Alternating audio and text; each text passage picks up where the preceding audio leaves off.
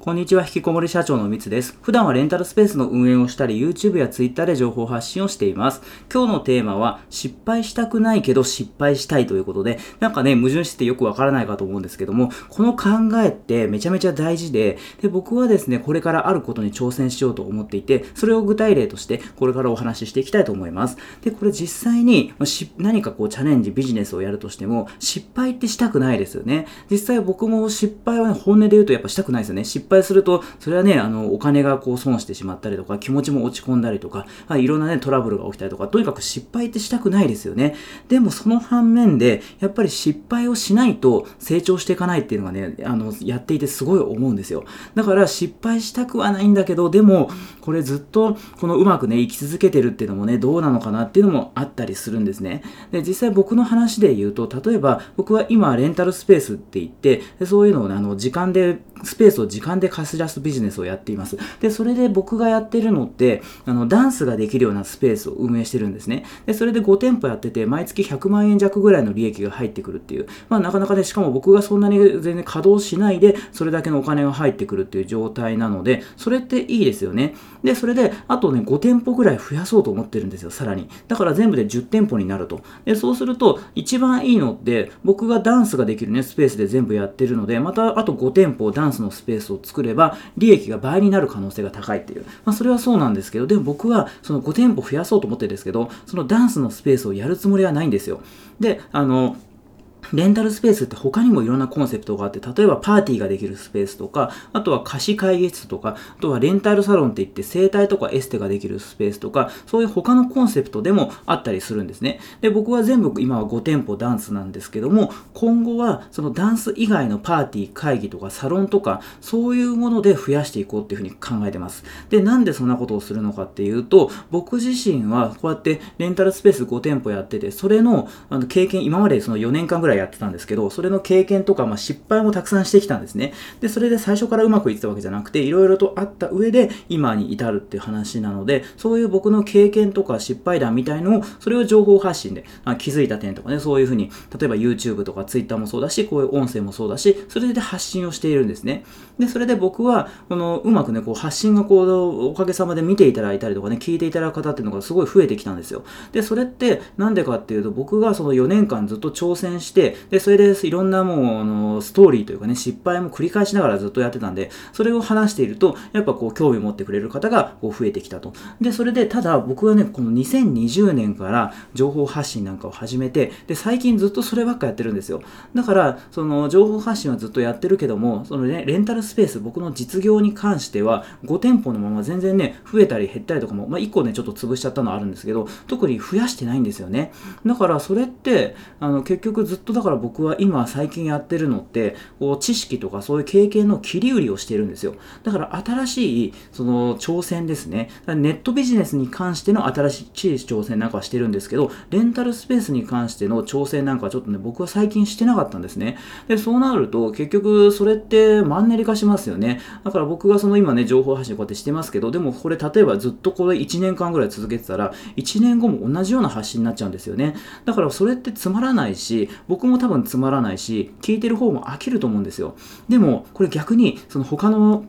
あの、放送の時も話しましたけど、こう自分が挑戦していれば、それって、あの、ネタにも尽きないし、見てる方も面白いですよね。だから僕が多分ね、その、あと5店舗を増やしますと。で、ダンスができるスペースをあと5店舗増やすって言ってもね、別に、あ、じゃあ売り上げが倍になるんだねで終わっちゃうんですけど、僕はそのダンスはあえてやらないで、会議とかパーティーとかサロンといった、やったことないことに対して挑戦してみますみたいな。そういうことをすると、やっぱみんな興味持ちますよね。あ、今度はね、あの、どういうふうにやるんだみたいな。たいな。で、しかも多分僕失敗するんですよ、それ。パーティーとかあのやったことないので、多分やり方をそんなにね、あの、全然ね、プロでもないし、わかんないことも多いと思うんで、おそらく失敗するし、苦労もすると思うんですよね。でも僕はそれでいいと思ってて、もちろんね、そのやるからには利益出したいですけど、でもその失敗はすると思うんですね。で、そうするとやっぱ見てくれてる方も、あ、ここで失敗するのかみたいなことで参考になるし、自分自身ももちろんね、その、あ、ここで失敗したから、じゃあ、こう、次はこうしようみたいなことで成長していくっていうふうに思うので、そうそういう意味でも、とにかく、その、同じようなことをやってても、僕は仕方ないなと思っているので、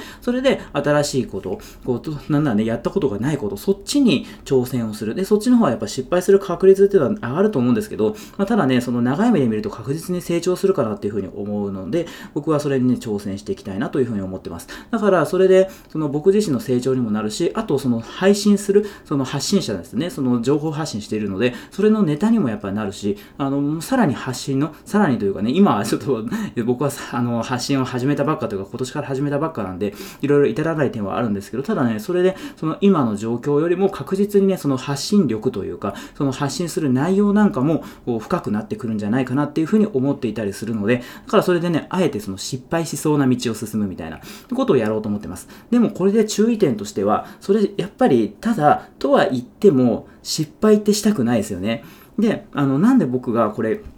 あの失敗しあのしそうなことをやるのかってできるのかっていうと、もうね、すでにね、これちょっとね、いやらしい話というかあれなんですけど、安定した収益があるんですよ。だからできるんですよね。例えば僕がもう本当にただたただ月にね、その20万、30万とかっていうサラリーマン、僕サラリーマンの時、手取りがね、20万とかだったんですけど、で、それで、その挑戦ってなかなかね、お金的な問題で、なんか経営者難しいと思うんですよね。その当時、だから5年前の僕がそんな失敗しそうなことをね、挑戦しろって言ったって、いや、あの、それは嫌です。失敗しなさそうなことをやりたいですみたいな風に思うと思うんですよ。でも僕、今の状況だとレンタルスペースの方で100万円弱の利益が出てるのと、あとはそのネットビジネスというか情報発信して、で、それで僕のレンタルスペースのコンサルとか教材販売とかで、それでもね、100万円ぐらいね、毎月入ってくるようになったんですね。だからまあ僕としてはその収益が、収益というかそのサラリーマンの時に比べて収入が上がったんですよ。で、かといって僕はそのプライベートで贅沢とか、なんかそういうこと一切しないんで、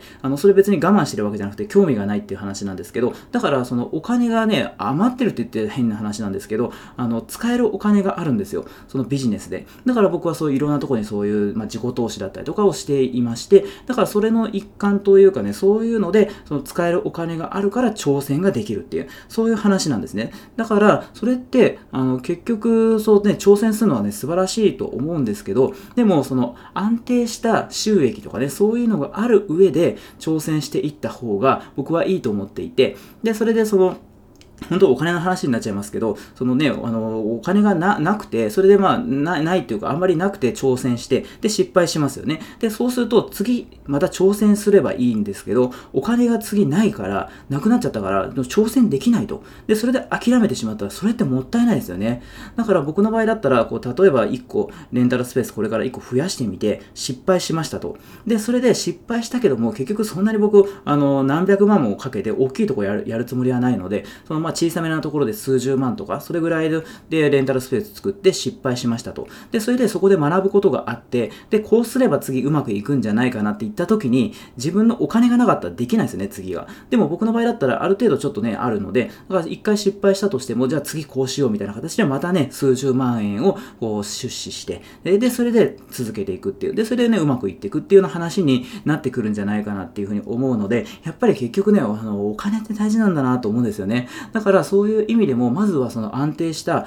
その挑戦はどっちが先なのかっていうのはね、ちょっと難しいけど、挑戦をするにあたって、やっぱりね、それだけのこう、お金があった方が、こう余裕ができるというか、やっぱお金がなかったりすると、こう、挑もう絶対に成功しなきゃやばいぞみたいな、プレッシャーになったりするんですよね。だからそういうのも、なるべくね、まあ、もちろんね、プレッシャーかけるっていうのも大事なんですけど、ただやっぱり挑戦する、こう、権利というかね、そういうのが、あの、やっぱお金があった方が、あの、たくさんね、こう、できると思うのでで、そういう意味でも、やっぱりこう、お金を稼ぐっていうのは大事なのかなと思いますんで、まあ、そこもですね、やっぱ収益化っていうのをですね、まあ、意識しながらで、それでややっていくと、で、それそうするとね、その、どんどんどんどん、あの、新しいことにチャレンジできるっていうのが僕はね、最近思っていることなので、ぜひですね、あの、そこをま目指すというか、あの参考にしていただければっていうふうに思います。ということで、今回は失敗したくないけど失敗したいというテーマでお話をさせていただきました。今回も最後まで聞いてくださって本当にありがとうございました。